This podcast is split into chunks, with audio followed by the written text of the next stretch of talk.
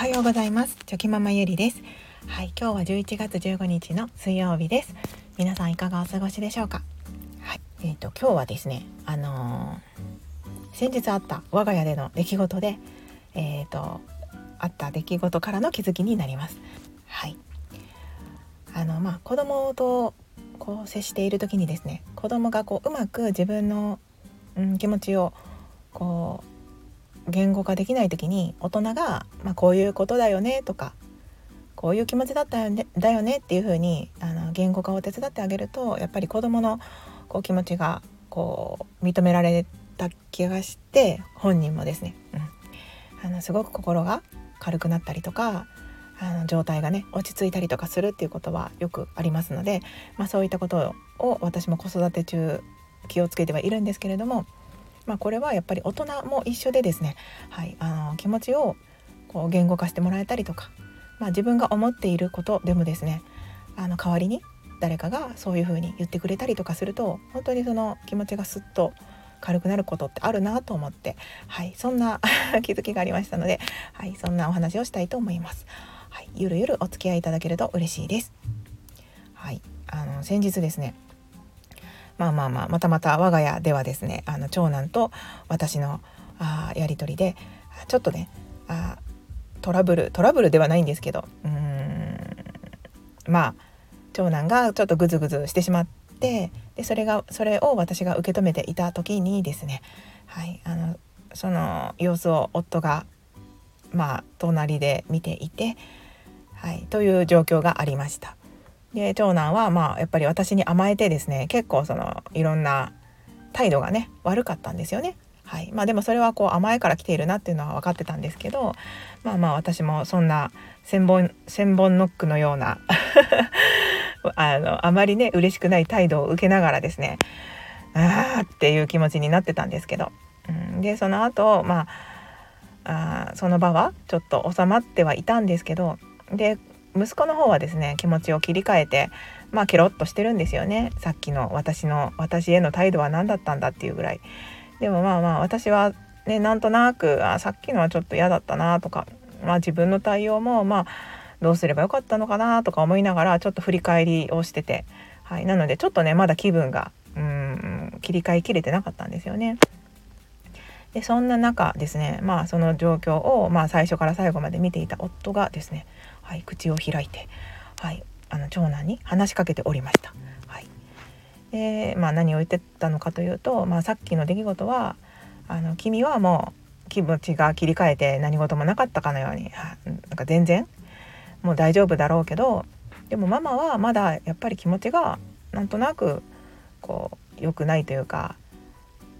まだ嫌な気持ちが残ってるよって、まあ、説明してくれたんですよね。うん。で私はまあまあちょっと離れたところで黙って聞いてたんですけれども。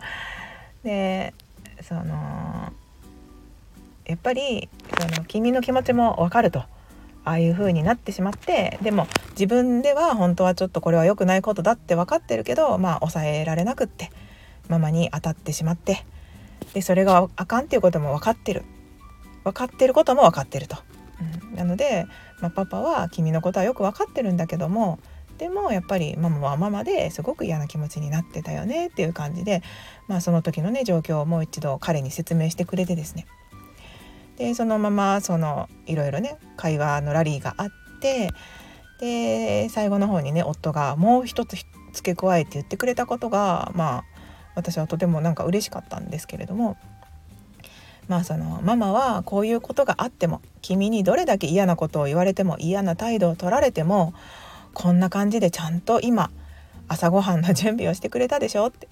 君にはこうやって食べるものが目の前に準備されてるでしょママはどんだけ嫌なことがあってもちゃんとこういうことしてくれるんだよって。気持ちが嫌な気持ちだろうが何だろうが君のためにその家族のためにこうやっていつもやってくれてるんだよっていうことを夫が言ってくれたんですよね。でなんかそれがすごくまあ嬉しくってこう自分ではなかなかそういうことを自分からこう言わないじゃないですか。はい、どんなに嫌なことがあっても何があってもやっぱりこうこうして家族のために、まあ、ご飯を作ったりとか、まあ、家の中のことをしているわけですよね。はい、どんなに心の状態が良くなくても。でもそれってそのなんか当たり前のようにやっていることでですね自分の中では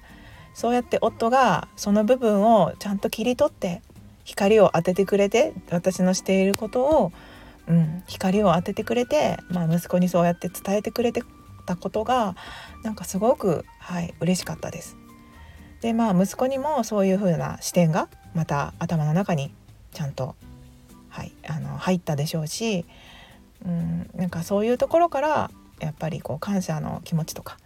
芽生えてくるのかなっていうふうにも思ったりしますし、まあ、私自身もねやっぱり小さい頃その親にあこういうことでこうだよねっていうことを教えてもらってあすごくありがたいなってこう気づかされた瞬間っていうのはたくさんありましたので、まあ、そういう話をですね夫があのしてくれて